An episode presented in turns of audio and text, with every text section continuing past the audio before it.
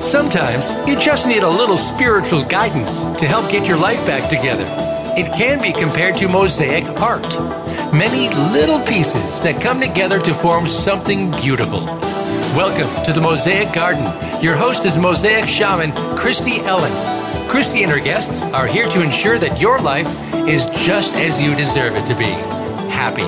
Now, here's your host, Christy Allen. Welcome to the gardens. We're going to be having a conversation today about the sacredness of relationship. It's called the sacredness of men and women. And we're going to talk about relationship, and actually the guest after the break will be relationship expert Doctor John Gray. So he'll be able to talk to us more about the sacredness of relationship, and he's going to talk to us about the sexuality part of that too. Um, it's what he's been studying lately. So looking forward to that.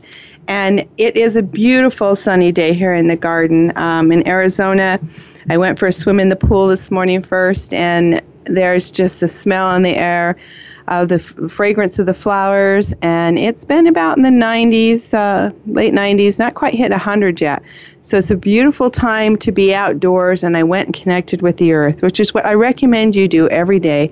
Go out and connect to the earth. Put your feet on the earth and become connected to Pachamama, the great mother who gives you life.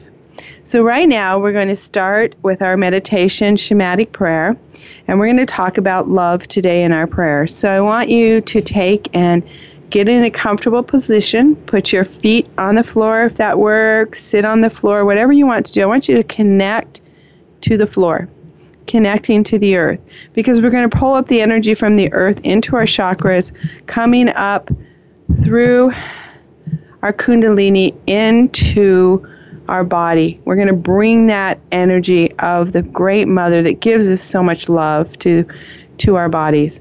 So if you're driving, as I've said before, you can also go re and listen to these in the Empowerment Station on Voice America. They're in the archives, and you can get the meditation. Um, this and other meditations are on my website, soul healers path dot com. There's some free meditations, and then there's a seven-day chakra clearing meditation will actually change your life. And it will change the stories and change the negative patterns in your body. If you do that every day, you'll become inspired where all things are possible. So now for our meditation, sit, breathe in. And as we've talked about before, we breathe into the belly, bringing air into the belly, expanding the belly, and then soften the belly as we release that air. Breathing in and releasing.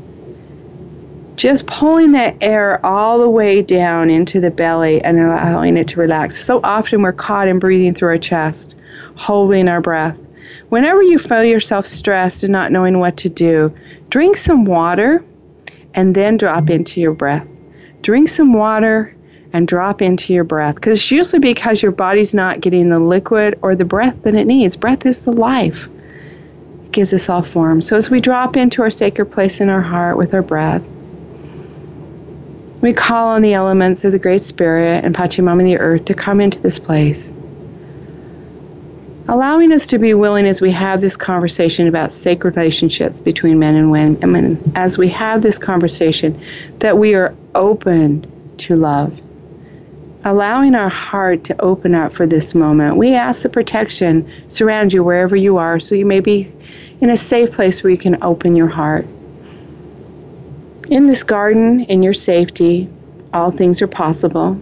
In this garden, love exists. If you choose it, you get to choose the love in your life. And that love comes from loving yourself. Then you can share that love with everyone around you. We ask that the elements of the four directions join us as we share the sacred ceremony today, as we discuss the relationships of men and women and their sacredness, the sacred relationships of men and women in love. Namaste. So, sacredness of men and women. Hmm. Why do we get into relationships? Is it about what you can get out of it or what you put into it? That's a good question to ask yourself. Why are you in a relationship? People say they fall into love and then they fall out. Do you fall into something. And when I tell people when they say they're falling into love, I say, really, you can't fall into anything. It's it's something you create. It's something you create. It is the experience you create between yourself and another individual. Do you intentionally withhold love for fear of getting your heart hurt? Have you built walls around that? Created walls around yourself so that you can't let anyone in? Because if you've created these walls, you can't let love out either. You know, walls will keep you safe, but they also keep everything inside, right? So you can't expand and grow or bring in anything new or experience anything new. When it comes to love, there should be no falling. There should be the ability to open up and love. But yet so many things happen, and we hang on to those past experiences as if they're real right now, and we bring them into every relationship we have. Now, if you can let go of those experiences and start anew each time, you'll see miracles and beautiful things happen in your life where all things are possible. All things are possible when you're willing to step through your fear, let go of what's not working to have what does work in your life. And you can go to soul healers path dot com to find out more about that. So healthy relationships are built on love. It's a connection and a learning experience. And as we get into a relationship, we're here to learn about ourselves and about how to be in relationship with another person. How to play, as I could say, in the sandbox with someone else. Because a relationship will push your buttons like nothing else. And you get to choose either to grow or learn from it or run away from it. That's always your choice. You get to make that decision to be either in love or fear every day of your life. There are things that are going to happen in those in your life. When those things happen, you get to re- decide how to react to those things. And love is one of those things. And a relationship is one of those things. And a relationship is something you work at. To have good, long relationships, it requires learning, education, and work. Like the four principles that we talk about: awareness, the first keystone. The second one, education. The third one is action, and the fourth one is support. You have to have all four of those keystone principles in place when you're having a relationship. And the best thing to do in the education part is go out and ask anyone who has been married. Someone who's been married for forty or fifty years, how did they do it? And they'll share with you that they worked at it, and there were certain things that they did to make the relationship work. Um, Like every story, I get to experience these episodes in my life. Again, I get to experience whatever residue needs to move from that. So I got to experience this story again. And someone that I love very much in my life right now is struggling. They're struggling in their relationship. They're young, and they're coming into a relationship, and they thought it was supposed to be all fun, and it was supposed to be love. And then they got married, and it got hard because there was some work that needed to be done. And after a few months, they're they're thinking of divorcing and separating. And it's really hard for me to sit back with the wisdom as, as an elder and not get involved and not jump in and say, you know, man, this is what I learned. And I do share some of that wisdom, but I have to share it in little bits because this is their experience. And sometimes those experiences will take those ones you love down a path that leaves them hurt.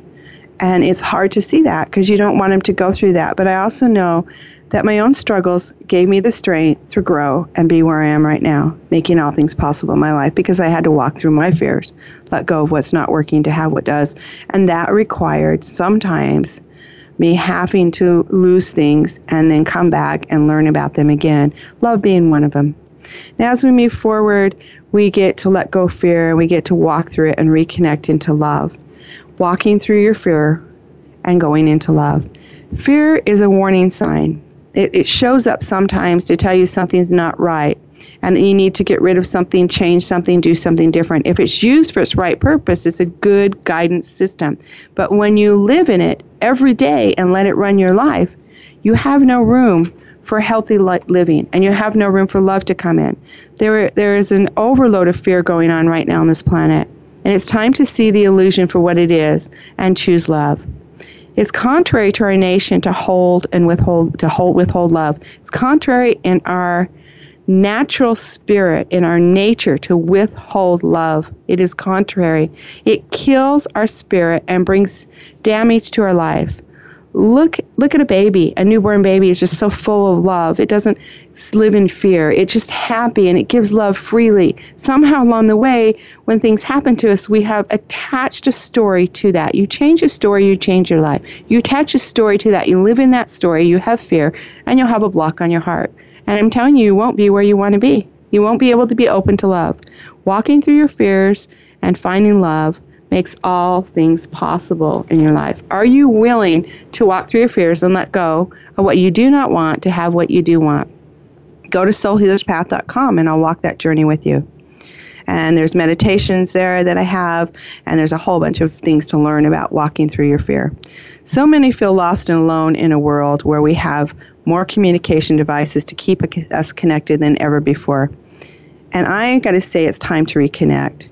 I want you to write a letter of appreciation to that person you love. Write a letter of appreciation and then put that letter up so that when you're angry and upset, you can look at that list and see those things you did appreciate about that person. When you were able to see the divine truth and the divine love of who they truly are, you had appreciation for them. So I want you to look at that and see that so that you are reminded when those things aren't going right in your life and your relationship. So, um... also go on a neighbor walk. Go around and talk to your neighbors. I did that today, and I learned a lot about my neighbors. I went out and walked and talked to my neighbors, and you know, and shared their stories and listened to what they had to say about how they move forward. I, I have a neighbor across the street. She's always happy, so I was asking her how come she's always happy and how she keeps that excitement and happiness in her life. And she shared with me that she chooses that in the morning. She just chooses to get up. It's not that she didn't have struggles in life. She's eighty-five years old, so she's had some life experiences. But she chooses every morning to get up and choose to be in love and to love the divine in her life right now. I'm in a relationship right now with a partner that I'm showing love to. And we are working through these things. And we're going back and relearning how to love because the things we did before didn't work. So we don't want to keep rec- recreating those. We wanted to learn new things. And that's what we're going to do today. We're going to talk about that. We're going to talk about learning to see things from a new perspective. perspective. We're going to talk about women, men and women are made different. And um, so instead of being angry at those differences, it's good to learn those differences and grow from them. Um, this great book that uh, John Gray wrote, I, Doctor John Gray, is Men Are from Mars and Women Are from Venus, was was written a while ago, and I, re- I read it about ten years ago, and I pulled it out and reread it again as we're learning how to use those things in our relationship. And I'm really excited to bring him on today because he's a relationship expert and a person who knows because he worked through this. He studied it. He used it in his own life. So as soon as we come back from break, we will be talking with Doctor John Gray. So stay tuned, and we'll see you back in the gardens in just a few minutes. Namaste.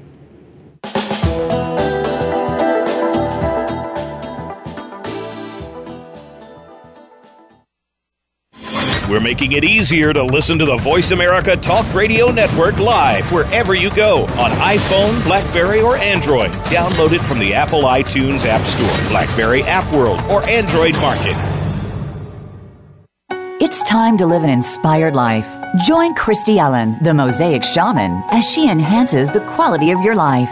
Healing with art is Christy's focus. At soul healer path dot com, if you follow the steps and use the skill that Christy Allen teaches in Soul Healer's Path Life Coaching, doing your part and taking one hundred percent of the responsibility for your life, changing your life story, then in one year's time, you could be living the inspired life of your dreams. Soul Healer's Path Life Coaching offers four life coaching packages, starting with the Serpent Path, which is all about awareness and letting go of what you do not want to have and embracing what you do. Go to Soul Healer's Path and sign up for a one-month session of Clearing the Light Body. So come and walk the medicine wheel with Christy Ellen. Visit soul healer path dot com or call four three five, two six zero, nine five nine eight for a special newcomers one-month coaching package for just three hundred dollars. Christy Ellen is an intuitive healer and master creator. Let her guide you to living the life to which you were born to live and go from ordinary to extraordinary.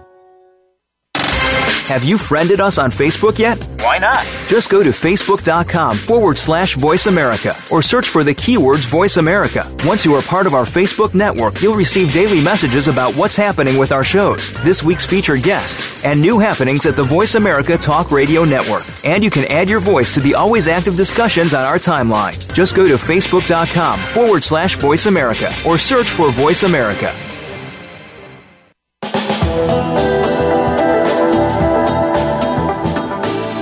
This is Welcome to the Mosaic Garden with Christy Allen. To connect with the show today, please call one eight eight eight, three four six, nine one four one. That's one eight eight eight, three four six, nine one four one. Or you may send an email to healingart dot k p at gmail dot com. Now, back to Welcome to the Mosaic Garden. Welcome back to the garden. I'm I'm so excited today to be having a conversation with, with Doctor John Gray about the sacredness of relationships. It's a topic that is close to my heart because it involves my heart. Welcome, Doctor Gray, to the show. Well, thank you so much. It's a pleasure to be talking about love and relationships and sacredness. That's a beautiful topic. Yeah, it is, and um, it's one that um, that is a tricky topic as well because it involves so much, doesn't it? It, it certainly does, and as you've been saying before, you know, it's the commitment to love that helps us move through, but as I point out in my many books, particularly my new book, we need new relationship skills if we want to uh, fulfill our goal today, which is to achieve a kind of unconditional love that is able to be sustained for a lifetime, and that's challenging for people. So you were just talking about your new book, and I know that um, Uh, your book about relationships that came out in nineteen ninety, I was wondering, is there been some changes since that book came out and how relationships are done? And tell us about that, and is it written in your new book, those changes? Well, that's the theme of the new book, because uh, many of the ideas of Men Are from Mars uh, in describing relationships twenty-five years ago, things have changed quite dramatically. Men and women are still different, but as women are basically taking on most of the male roles, the traditional male roles of being providers and self-reliant, independent, educated, moneymakers, and so forth. Uh, this has an effect on relationships big time. And uh, how do men and women adjust to this shift? That's kind of the theme of Beyond Mars and Venus. And when I call it Beyond Mars and Venus, I'm still talking about how men and women are different, but it's like our roles have changed. We have these traditional roles that men had as providers and women as homemakers. Uh, now suddenly it's switching or it's equalizing and so forth, and it's as if there's no differences between men and women. Yet I point out that the, the awareness of our differences is even more important now because, well, behaviorally, uh, women might be doing all the things that men do and reacting to things the way men do, Uh, and men vice versa in some of the ways that women do. Uh, biologically, there are huge differences between men and women. And when it comes to loving, if if we are in a fight-or-flight mode, a biological fight-or-flight mode, uh, blood flow stops to the prefrontal cortex of our brain where we can experience this higher love. And instead, it goes to the back part of the brain where we're able to unable to experience empathy and connection. It's just not possible biologically. And so on a biological level, what are these differences on a hormonal uh, streak? Simply put, and we can explore this, there's so many ramifications of it, but for men, in order to stay out of fight or flight, they need to have thirty times more testosterone than women. And women need to have twenty times more estrogen than men. And certain wow. behaviors stimulate estrogen, whereas certain behaviors stimulate testosterone. So this is very, very interesting. If we want to manage stress effectively, keep our hearts open and let it grow over a lifetime. So, so what are those different behaviors? Because I, when the fight and flight mode seems to be more prominent now than I remember it when I was growing up. That, that it's my way or, or no way kind of thing. Um, in a relationship. Is it different now than it was twenty-five years ago, the need to just either fight or fly, or flee away from it? Well, the the fight or flight response is measurable. We can, you know, term it many different things, but it's it's an elevation of a stress hormone called cortisol. And when cortisol levels are elevated, uh, it will deplete men of testosterone. And mm-hmm. when men's testosterone levels drop, uh, they become more irritable, they become grumpy, they become passionless, they lose motivation, uh, they become more prone to addiction. So these are some of the things. And, of course, we now know that men only have heart attacks when their testosterone is low. Men only have depression when their testosterone is low. Uh, men only have prostate cancer when their testosterone is low. So testosterone, low testosterone is death to men. And actually, healthy testosterone levels is when men behave best and stay in love. So we, we can understand we, that for the past, uh, until this recent research at Stanford Re- University, we associated testosterone with aggression and some of the bad behaviors of men. But actually, men are never aggressive when testosterone levels are high. Men uh, only become aggressive or mean or cruel, that aspect of masculinity, which is historical, uh, is when testosterone is converting into estrogen. When men are in a fight or flight mode and they lose confidence, their testosterone starts turning into estrogen, the female hormone, then men become hyper emotional. And at that point, that's where they become aggressive. On the other side of this, uh, for women to cope with stress, it's very different from men. Uh, when women, uh, when cortisol, the stress hormone, is being produced in a woman's body, uh, literally the the cortisol is made out of progesterone, which is a calming hormone for women, and okay. or it or it takes up the estrogen, which is essential for women half of the month for her to experience well-being, uh, and and so this is what cortisol is doing. Now, what's interesting is when our hormones go out of balance, cortisol levels go up, uh, just as when cortisol levels go up, our hormones go out of balance. So it's kind of like a two-way street. So the way we, we have control over this is to regulate our behaviors. So when women are doing traditional male jobs during the day, we have to recognize that fight or that jobs that make money, to simplify it, work for money stimulates testosterone, and work for love stimulates estrogen and progesterone. Uh, when you're when you're in that mode of making money, you've got deadlines, you've got decisions, you've got other lives are counting on your decisions, you've got uh, uh, a sense of urgency, emergency. There's responsibilities that you do whether you like it or not.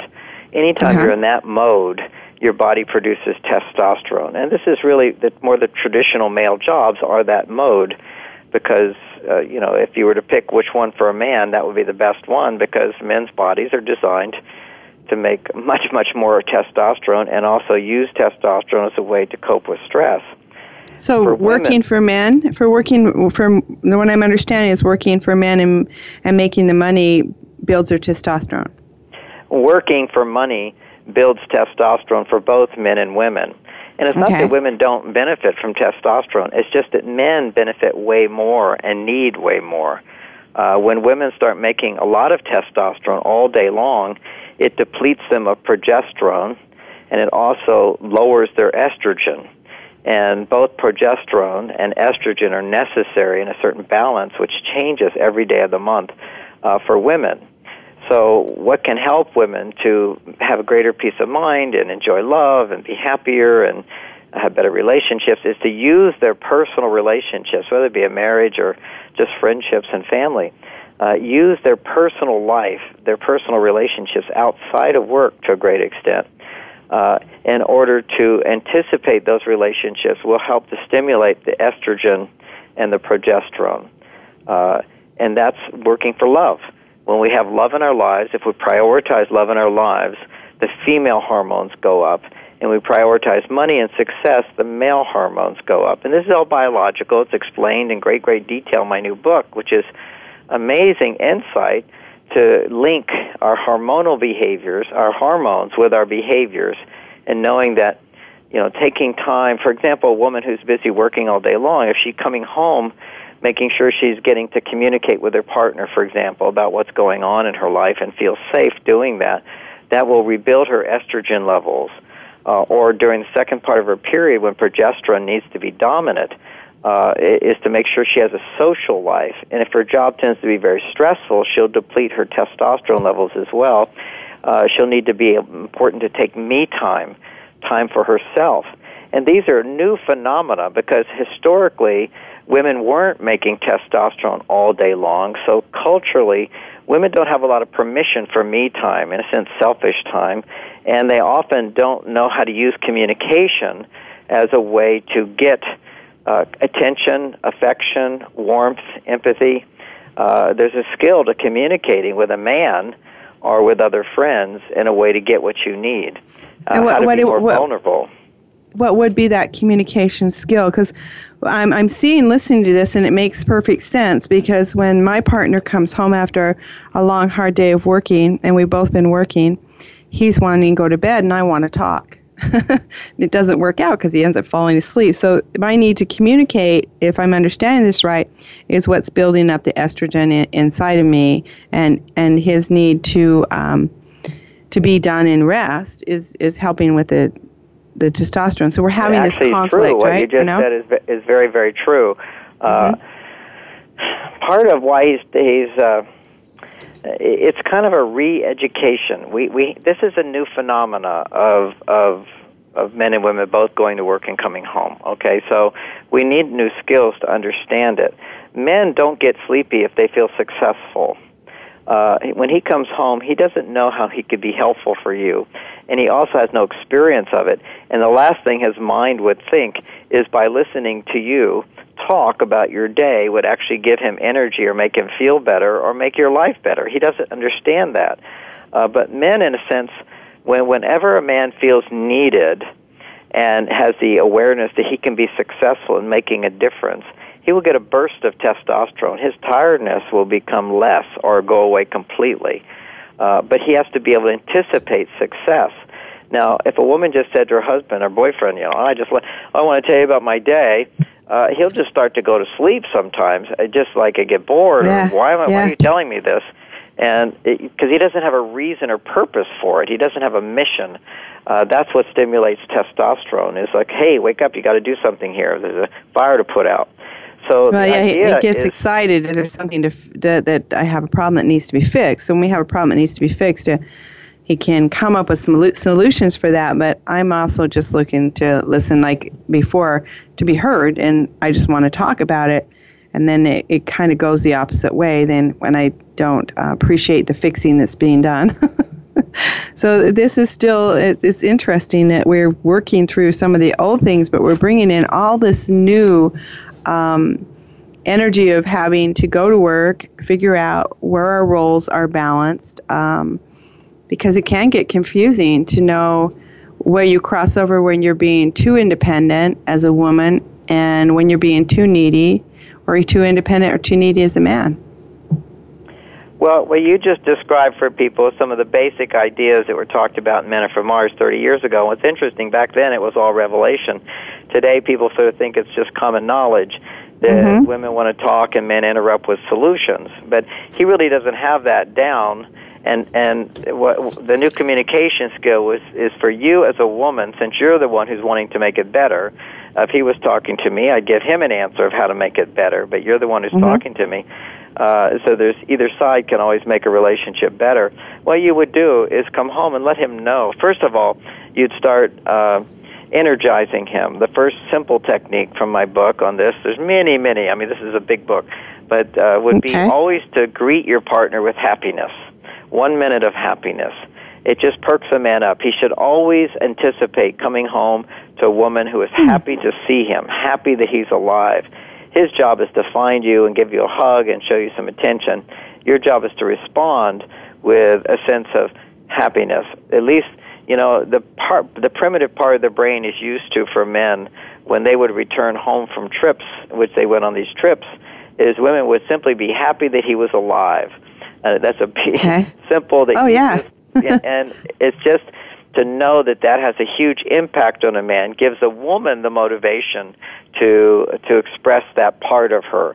It's just so important. Just like, you know, I need to do things to make my wife happier and support her.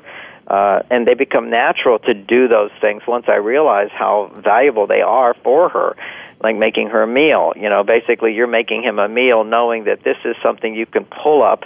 Uh, at any time, a woman can, you know, we we might call it fake it, but until you make it, but it's not faking it. It's just to do it all the time would be faking it.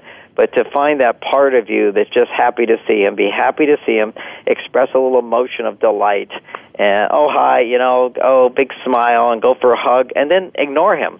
Then come back for a little bit later, and then you say something along the lines of, uh, you know, I, I realize I just, I just need to, I'm so, here's, I mean, if you read the book together, it's real easy because you know what you're doing, but let's just say your partner yeah. doesn't ever know anything about John Gray's books. You just say, Oh, I'm just so glad to see you. You know, I just want to tell you about my day. It will feel good just to unload it. It will only take a few minutes, exactly maybe six minutes. And I just need your full attention. I want to tell you what happened. I'm going to feel so much better because I just get it off my chest, and it feels good. And then just start talking details about anything you want to talk about your day. He'll interrupt maybe with a solution for a moment. You go, oh, no, no, no, no, no, no, no. I just want to get it out. I'm fine with this. I'm going to feel so much better. And then afterwards, talking for six minutes, talk about what you're grateful for, what you're happy about. Just let him see how you have the power to switch from hot water to cold water, so to speak, from from some frustrations, some disappointments, some complaints, anything. Whatever is not being expressed during the day needs to be expressed. And this is what's so important today. One of the major stresses for okay. women is the suppression of frustration, disappointment, anger, concerns, fears. Because, see, what happens is in emergency situations, in small emergencies, there's eight times more blood flow for women to the emotional part of the brain. But you can't express those feelings in the workplace. That's not professional. But for, yeah. see, for men, while psychology says everybody should never suppress their feelings, for men, actually, uh, their body naturally disconnects from emotion during small emergency, and it's not suppression at all. Uh, so okay. really, for men, it's a very healthy thing when men, you know, men will say to you, oh, don't worry about it, forget it, it's not a big deal, it's little, who cares? These are sort of responses that are actually very healthy for men when it comes to small stresses, but very unhealthy for women when it comes to small stresses. But your own male side, because you're working in a testosterone world, stimulating testosterone, testosterone is basically saying to your emotions, forget it, don't worry about it, it's not a big deal, there's nothing you can do about it, don't be a wimp, don't sound needy. You're too emotional. These are things that your own male side says to you, and you have to counteract yes. that from the female side. Instead of suppressing that stuff, it needs to come forth. And if it does come forth in small chunks, you know, six minutes, eight minutes or so forth, just expressing some mishaps during the day and some good things as well, and then some gratitude and positive feelings, then thank him for listening. And you go in for a hug again and say, oh, thanks for listening, and connect. And then, again, go out of the room. Let him reflect on what just happened, which is, wow, I just helped her out. That was good. And it only took six, ten minutes, something like that. Then what happens is you're going through a training process where men are learning something that they've never learned on planet Earth, okay, which is to experience empathy uh, when somebody's talking about their feelings and problems that may have something to do with him.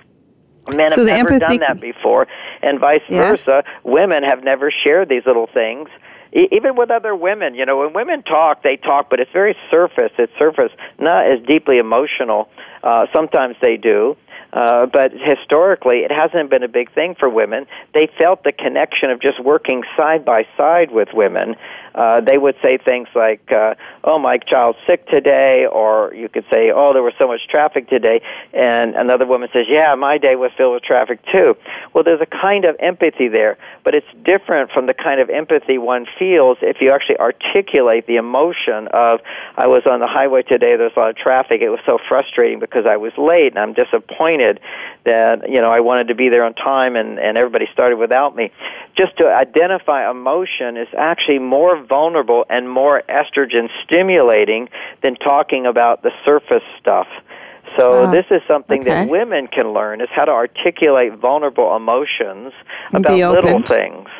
They're good at big things. Oh, this big, terrible thing happened. But the key is that yeah, the little things true. Of the day actually will help him connect with you, uh, and that will it, it becomes using your relationship to create the female hormone estrogen. And and for men, it will actually boost his testosterone to know that he can do something and be successful every time he comes home to make his sweetheart uh, feel better. And it's not like you have to do this every day, although whenever my wife starts to talk, I perk up because I now know if I listen, it's going to give her a big boost. And I mean, men, and, see, well. men don't yeah. know why they're yeah. needed today. Women are so independent and self-reliant, That's, but they need men I a lot. I do see that. I see that, that men are confused about what their purpose is if a if a woman doesn't feel like, and I know men need to feel needed, and, and then women need to feel nurtured. So that is kind of an, in an imbalance. I want to go back just a little bit uh, about... One of these topics you were talking about um, and it's back just a ways, but we're talking about the meal making part of this, okay? So just uh, stay with me for a minute and see if we can go to where this might come out to be something interesting. But um, how important it is it, because it's such a challenge right now when they're both working, they come home, they're tired, they're not nurtured um, because even even lack of food. I know so many people work so fast that they don't even take a moment to, to nurture their body with water, food, and all that. So that depletion comes into it. And you come home, and who's to make the meal? I mean, this is just a small topic, but this is something that shows up and people fight over. I, I've heard people get divorced over who arguing who was going to make the meal. So are you asking how me would who you should ha- make the meal? Yeah. Yeah, no, no, the challenge. How do we handle these challenges such as that one? That's just one of, uh, it doesn't seem real like people, you know, that it's that important, but it's extremely important. So who's going to do the meal? Who's going to make the bed? Who's going to who's going to do those little chores that were used to be done when the, when there was a segregation of the male and female? Now there's not. And, I, you know, people get upset and start huge fights and actually end yeah, well, their marriage over simple things. And no, nobody, nobody gets divorced over who makes a meal, who cleans okay. the house or whatever, because you don't marry your partner because they're a great cook or so, they can clean so well or whatever. Why do you they marry get divorced over? You love them, and you just, yeah. couples get in big arguments. They get in big arguments because they don't know how to communicate. They don't know ah, how to create empathy. Okay. They don't know how to listen to each other. And so they start finding irre- irre- irre- irreconcilable differences to argue about and say that's the reason. But it's not the reason. I'm doing this okay. forty-five years. That's never the The reason. The, right. the reason starts with lack of understanding, lack of communication, then a dead sex life, then suddenly who vacuums and who cleans and those things become the major issues. When and there's they never empathy are. and compassion, yeah. men are very capable of solving the problem, and women are incredibly flexible and, and nurturing.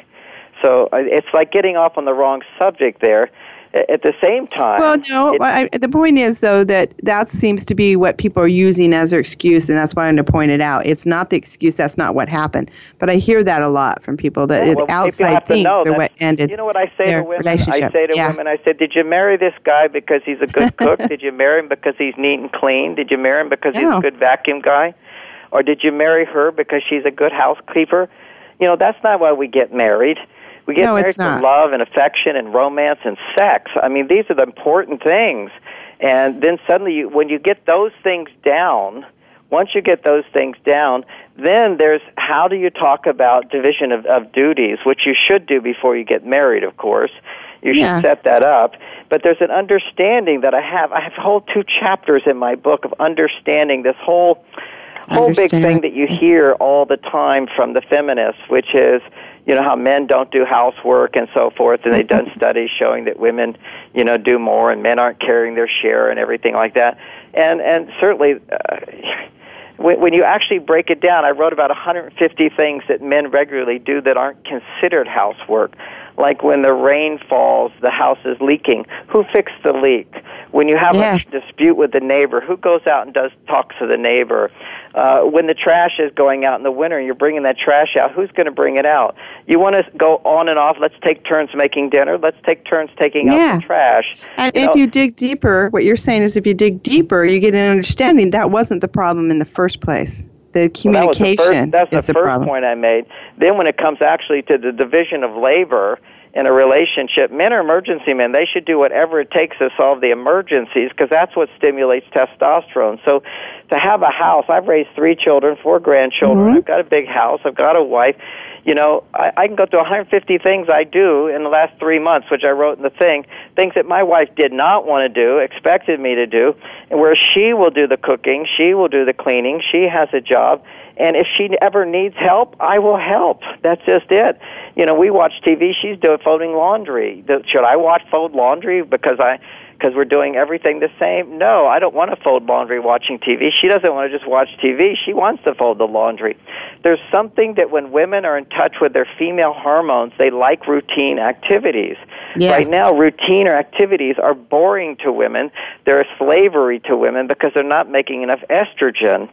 And it, it basically, there's no set rule of who should do what, but the, the understanding is that certain behaviors are estrogen-producing, certain behaviors are testosterone-producing. So when you've divided up responsibilities in a house, it's good to keep that in consideration. Uh, you know, I remember the book Lean In by a famous feminist, and, you know, she's talking to women here. She says, women, if you want equality in the home, then you keep taking, keep taking into consideration when he's putting on the baby's diaper backwards, don't correct him. He can do it his way. It's just as important as your way. But, well, that's one way of looking at it. The, the point is, is if you go through all of the things that men are expected to do around the house and you say to a woman, now you do fifty percent of that, no woman wants to do that, just like no man wants to do fifty percent of the housework, just equal to the woman. And there's new research yes. out of Europe where that's really common, commonly done because they've forgotten that men and women are different. They find that the more housework men do, the higher level of divorce. So housework, meaning the routine activities which create a sense of boredom, they reduce testosterone, but they actually raise estrogen and can help women. At the same time, I'm not just saying the traditional role of women doing everything for men uh, is the answer for every couple. Research is showing that when women make more money than men, men actually do more housework than women. And when women make equal money, men make equal housework. So there's kind of an intuitive understanding of men of the energy required to make money requires more rest, more relaxation, okay. and that's because so, testosterone makes money, and you have to rest to rebuild testosterone. And that routine, your routine um, of anything can can bring some safety in because it brings in the estrogen and makes you feel more connected. Um, let's talk about the compassion that you were talking about earlier that's missing in the brain, the, the compassion component. And what do we do to bring more of that into the relationship um, between, between men and women?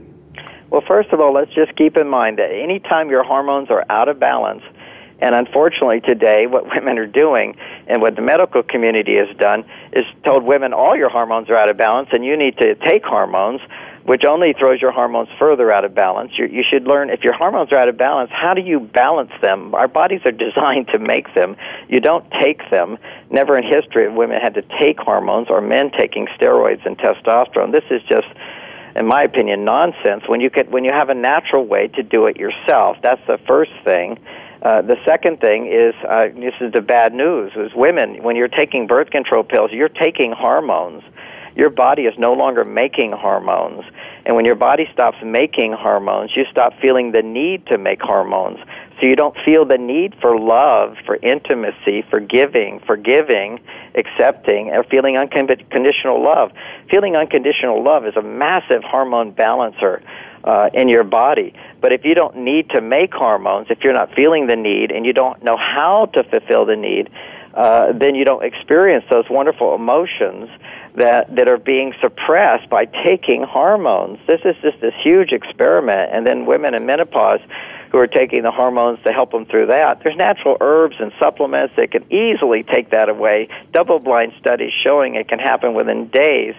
But if you take hormones, now we see there's books written on this, how it not only increases, it dramatically increases the risk of breast cancer for women to take hormones. So all of these problems, hormonal problems women are happening, is because once we started experimenting on women in nineteen forty, cancer has just increased, increased, increased.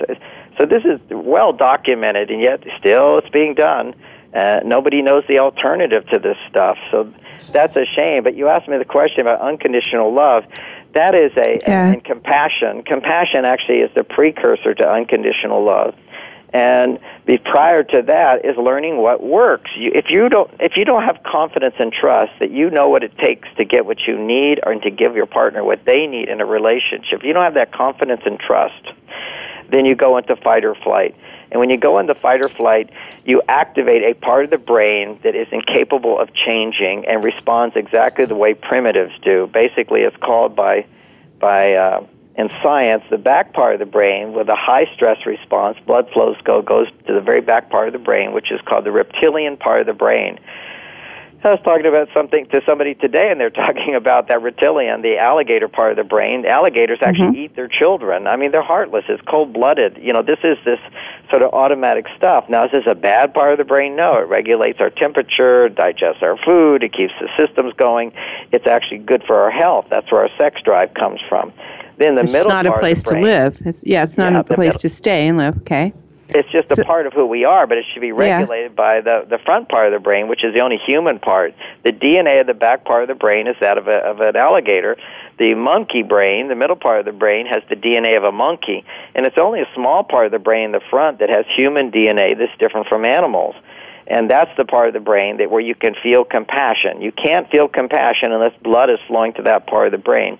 You can't access inner wisdom unless you access that part of the brain. Otherwise, you're in the middle part of the brain, the back part of the brain. The back part of the brain is pure instincts. The middle part of the brain is all conditioned behavior from our parents in childhood, which got from their parents in childhood, which came from their parents, all the way back to monkeys. So, you know, this whole thing of, you know, you argue, then I argue back, you complain, I complain back, you get defensive, I get defensive. Couples need to get there behaving not just like children, but like monkeys. And and we need to outgrow that, and the only way you can do it is with the awareness of what is going on in the body and then knowing what you can do to shift it, because you can't shift it mentally. You can't just say, stop. You're in a monkey mode, but what you can do is change your behavior. That's the easiest thing to do. So if I'm a man and I'm in defensive mode, biologically what's happening is my testosterone is converting into estrogen, and I'm losing my strength as a man, my groundedness, my detachment, my, my analytical ability to figure out what to do.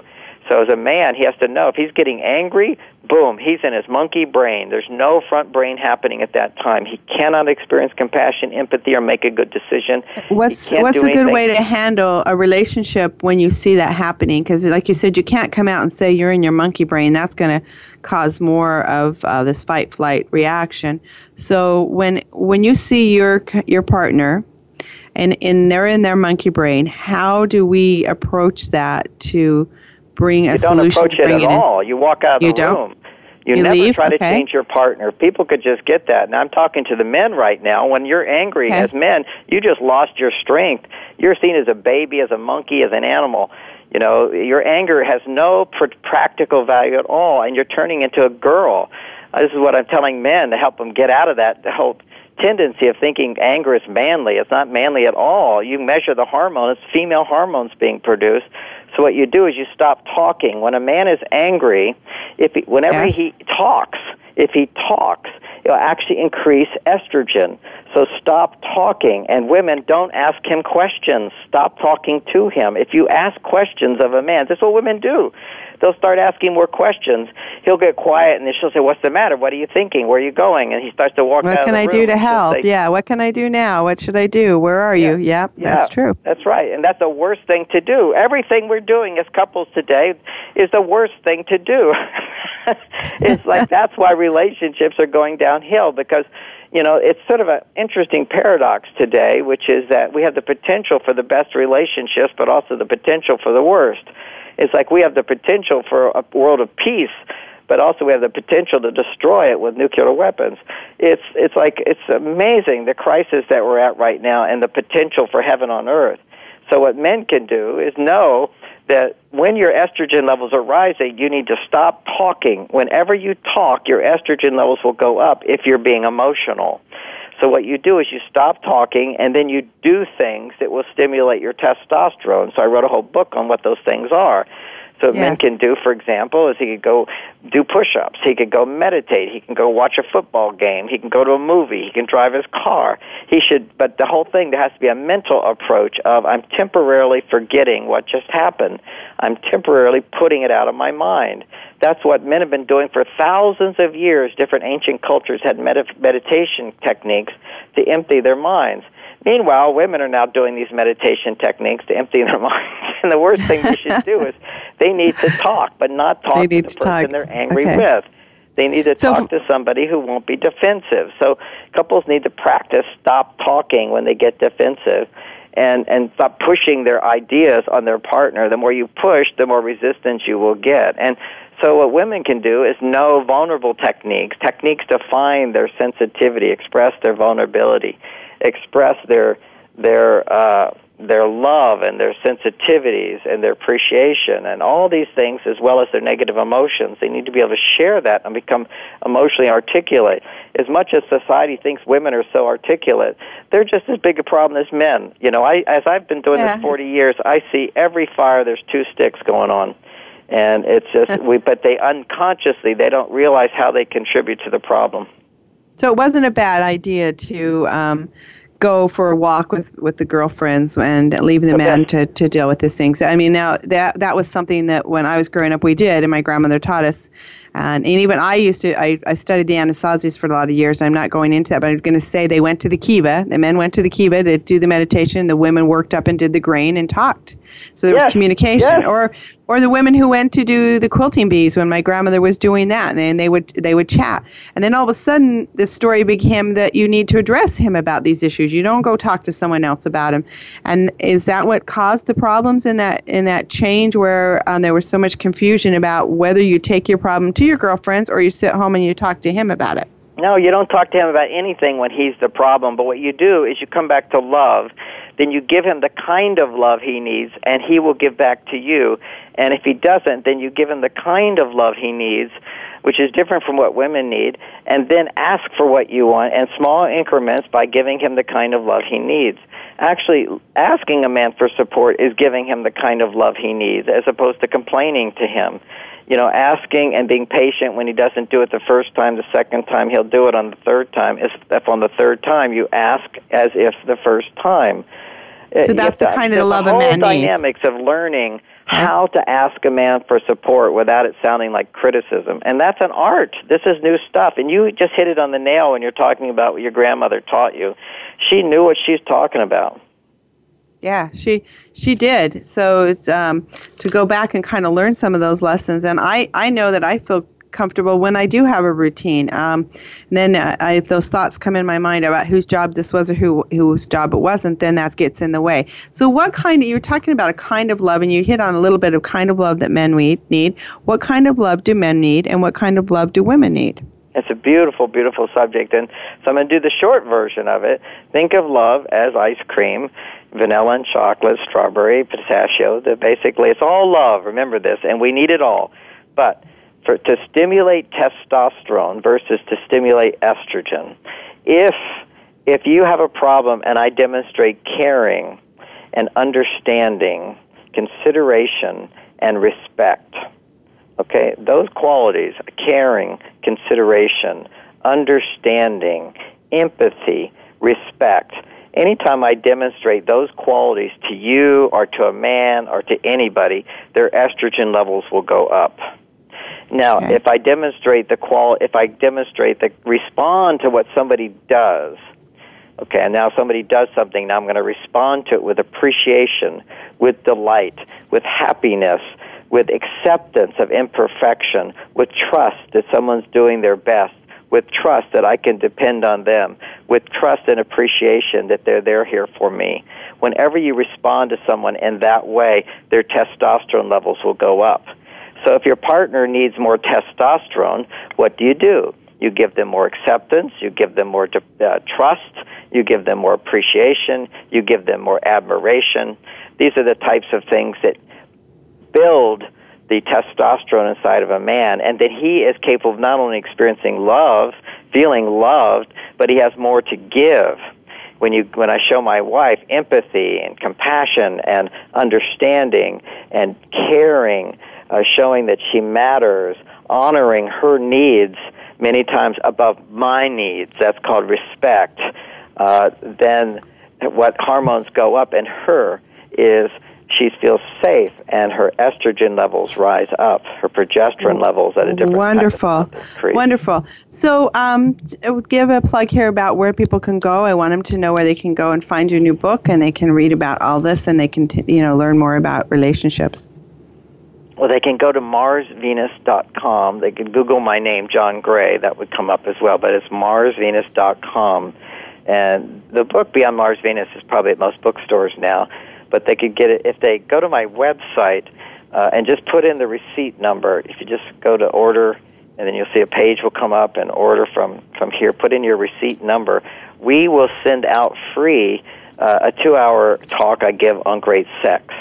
Uh, and that's a wonderful presentation for couples because we didn't go into that subject. But besides good communication, that's outside the bedroom. We also need good bedroom skills and, and what to do to make sure that happens because sex is a big part of marriage, and we want to make sure both partners are getting what they need.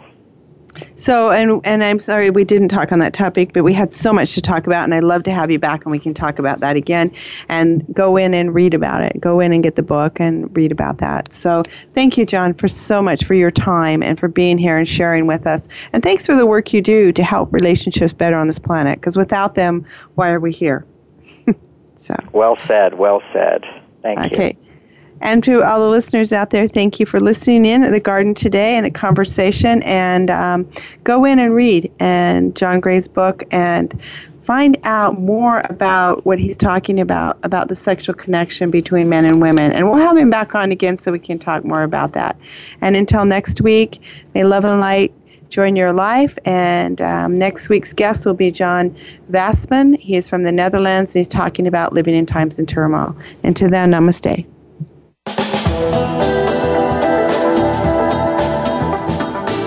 Thank you for listening to Welcome to the Mosaic Garden. Christy Allen hopes that you will join her on another journey next Tuesday afternoon at five p.m. Eastern Time, two p.m. Pacific Time on the Empowerment Channel.